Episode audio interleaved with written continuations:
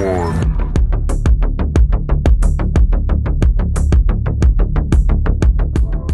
Buongiorno a tutti, amiche e amici di Rubik e di Roger e nostri. Benvenuti. Buongiorno. Ciao a tutti. Sono qui, Simone Esploradori, in compagnia dei miei inossidabili e immarcescibili compagni. Bene. Malvina Giordana e Andrea Chimento, e per chi ci guarda il suo banano nello sfondo. Torna alla domanda, sarà vero o sarà finto? Il banano di Chimento. Di sicuro è immarcescibile anche lui. Poi... più di noi. Più di noi. Certo. Poi, vero o finto non si sa. Molto bene, molto bene. Allora, Malvina, ti do la parola per così amministrare questa puntata.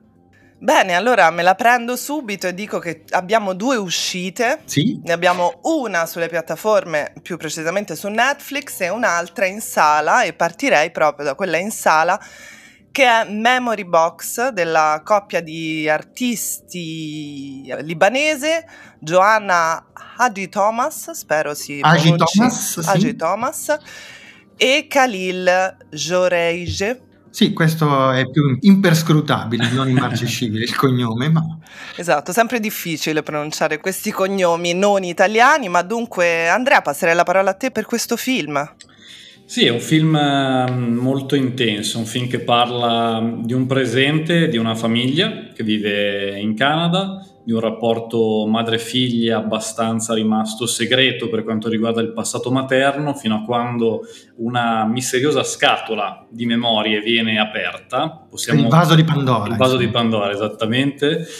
Anche metaforicamente il film richiama proprio un po' questo aspetto di tanti spiriti, fantasmi, traumi del passato che vengono fuori da questa scatola vaso di Pandora, che è una scatola che racconta sostanzialmente del passato della madre, della guerra in Libano, e ricordiamo che stiamo parlando di un periodo in cui ci sono state delle stragi molto pesanti come quelle di Sabra e Shatila, anche qui sulla pronuncia spero di essere corretto, siamo all'inizio degli anni '80 e viene fuori proprio questo aspetto di un rimosso in qualche modo della madre, che non voleva farne sapere niente alla figlia per proteggerla e preservarla, quindi si crea anche un po' uno scontro tra queste due donne. E aggiungo solo un'altra cosa: da questa scatola però fuoriesce tanto cinema, tanto bel cinema, le fotografie proprio prendono vita e diventano quasi una sorta di immagine in movimento, come fosse un film nel film, molto affascinante. Sì, e questi due artisti libanesi che hanno avuto, in occasione dell'ultimo Torino Film Festival, un approfondimento, un focus che indaga il loro lavoro che non si limita al cinema, ma che sconfina insomma nella videoarte, in una serie di installazioni molto belle che hanno come comune denominatore, tutte le loro opere hanno come comune denominatore il rapporto tra storia e memoria, tra luoghi e immagini, e in particolare un aspetto che anche in questo film è molto centrale e importante, che è lo stretto rapporto tra presenza e assenza. Memory Box è il primo film di questa coppia di artisti che ottiene una distribuzione italiana, e se non sbaglio è stato presentato alla Berlinale 2021, dico bene? Sì, confermo, era in concorso e era uno dei film più belli di quella Berlinale, in cui c'era anche Petit Maman di Serin Shammat, ad esempio, c'era un bel film georgiano che ora è su Mubi, che si chiama What Do We Look When We See at the Sky, o, insomma, te la sto dicendo un po' alla buona, il titolo internazionale, il titolo inglese.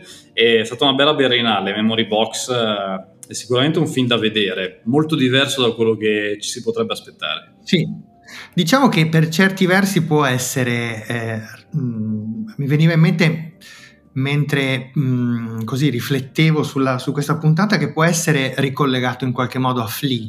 Qui non c'è l'animazione, però c'è un utilizzo altrettanto interessante delle immagini di repertorio che vengono mescolate a immagini che hanno un'altra matrice, e c'è un lavoro sulla memoria, sulla ricostruzione della memoria e dell'identità, che per quanto segua traiettorie diverse però forse può essere accostato a questo film molto bello di cui abbiamo parlato qualche settimana fa.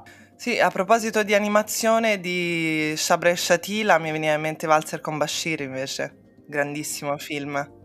Sì, e a proposito di animazione invece, Malvi, Posto che appunto Memory Box è il film che consigliamo alle nostre amiche e ai nostri amici di andare a vedere in sala questo weekend. Per quanto riguarda le piattaforme, viriamo verso l'animazione, anche se un po' particolare. Sì, vero, parliamo di Apollo 10 e mezzo, che è su Netflix, il film di Richard Linklater. Lo avrete sentito nominare per una serie di altri film importanti che ha fatto, tra cui Boyhood, che probabilmente è quello più celebre, ma anche per altri film di animazione come Waking Life e Scanner Darkly, che peraltro usavano la stessa tecnica che c'è in questo bel film di animazione, che il rotoscope. Esattamente, il rotoscope, che è una tecnica, diciamo, di animazione per cui le figure risultano particolarmente realistiche, no? C'è un misto di disegno a mano, grafica computerizzata e riprese dal vivo, ed è una tecnica effettivamente molto utile, che serve molto bene il lavoro della memoria, a proposito di quello che stavamo dicendo, no? C'è la libertà dell'animazione, allo stesso tempo il segno preciso invece di della realtà, potremmo dire così. E infatti il film è un po' una sorta di genesi dell'immaginario americano, dai tratti autobiografici. Qui mi ricollego a un altro film che abbiamo amato molto, di cui abbiamo parlato, che è Licorice Pizza. Rientra un po', insomma, tutti questi film in realtà ci stanno raccontando il tessuto, no? Filmico di questi anni, di questi mesi, no? Di questo periodo. Tante volte ci siamo chiesti cosa la pandemia, no? Ha anche prodotto in termini di necessità, di immaginazione, e effettivamente, ecco, il lavoro sulla memoria è forse una delle risposte a questa domanda. Ad ogni modo, il film racconta, insomma, di questo ragazzino, di questo bambino che viene spedito sulla Luna. Siamo nel 1969, dunque all'alba dell'allunaggio, Houston, Texas, e questo bambino viene mandato in missione segreta perché la cabina del missile spaziale, come lo possiamo chiamare, è troppo piccola, dunque non può ospitare un adulto. E così entriamo con, diciamo, la vicenda dell'allunaggio alle spalle, nei meandri del ricordo di un'intera epoca americana, insomma. Sì, anche perché quello che dicevi tu prima sull'animazione, su questa tecnica del rotoscope, serve proprio a dare omogeneità, quindi una stessa tonalità, a immagini che hanno diverse provenienze. Quindi anche le immagini, diciamo, anche in questo caso immagini di repertorio, vengono trattate allo stesso modo, vengono trattate come le altre immagini e diventano un unico, con questo unico filtro, parte di un unico tessuto. Sì, diciamo anche che è un mezzo espressivo perfetto, forse, per questa omogeneizzazione di cui parli tu, per raccontare un po' invece un'idea di sospensione, no? Annullando le differenze, in fondo si racconta, ecco, qui torna la memoria, no? L'onirismo, il sogno, no? Sì. E la possibilità di raccontare la storia che si vuole raccontare, come del resto i ricordi intrecciati fanno. Insomma, la verità non è mai una, no? Alla fine.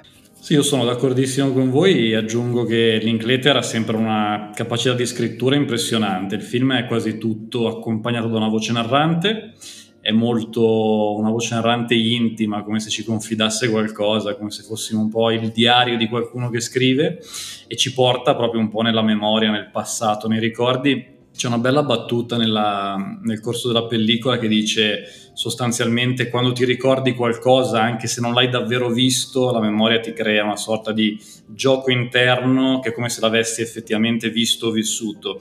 A me è sembrato un po' come se avessi, proprio vedendo il film, una nostalgia di quel periodo che non abbiamo mai vissuto, né per età né per area geografica, però Linklater riesce a far questo e lo fa molto bene. Per me è una delle grandi sorprese dell'anno questo film, e potrebbe anche arrivare magari in un'ipotetica top 10 del 2022. Io sono rimasto davvero molto, molto colpito e quasi entusiasta, oserei dire, a sorpresa, perché neanche sapevo che questo film era in corso di lavorazione, così. Mi è spuntato su Netflix e ho detto, cavoli, bella sorpresa.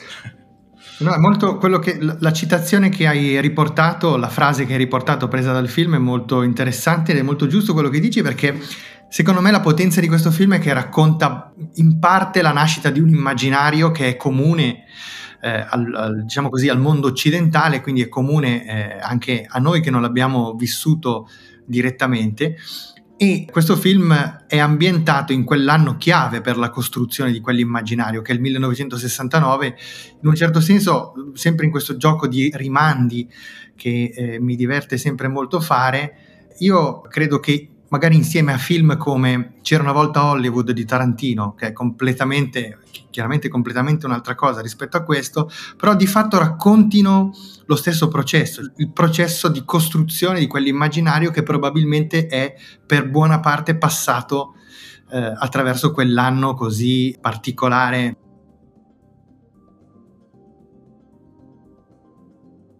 Sì, e poi diciamo, citi giustamente C'era una volta, prima citavamo Licorice Pizza, torna anche qua l'elemento autobiografico, che è un altro tratto forse, sì, no? Di questi fili rossi che stiamo casualmente o occasionalmente poi tirando a noi ogni volta che raccontiamo le uscite. Bene, quindi per chi deciderà di andare al cinema, speriamo tanti, Memory Box. Per chi deciderà di stare a casa, consigliamo di vedere invece il nuovo film di Linklater, Apollo 10 e mezzo. E tra l'altro, scusate, una colonna sonora meravigliosa, eh? C'è una serie di canzoni lì. È vero, colonna sonora strepitosa. E che altro dire? Auguriamo a tutte e a tutti buona Pasqua. Auguri a tutti. Alla prossima settimana. E andate al cinema. Ciao. Ciao. Ciao.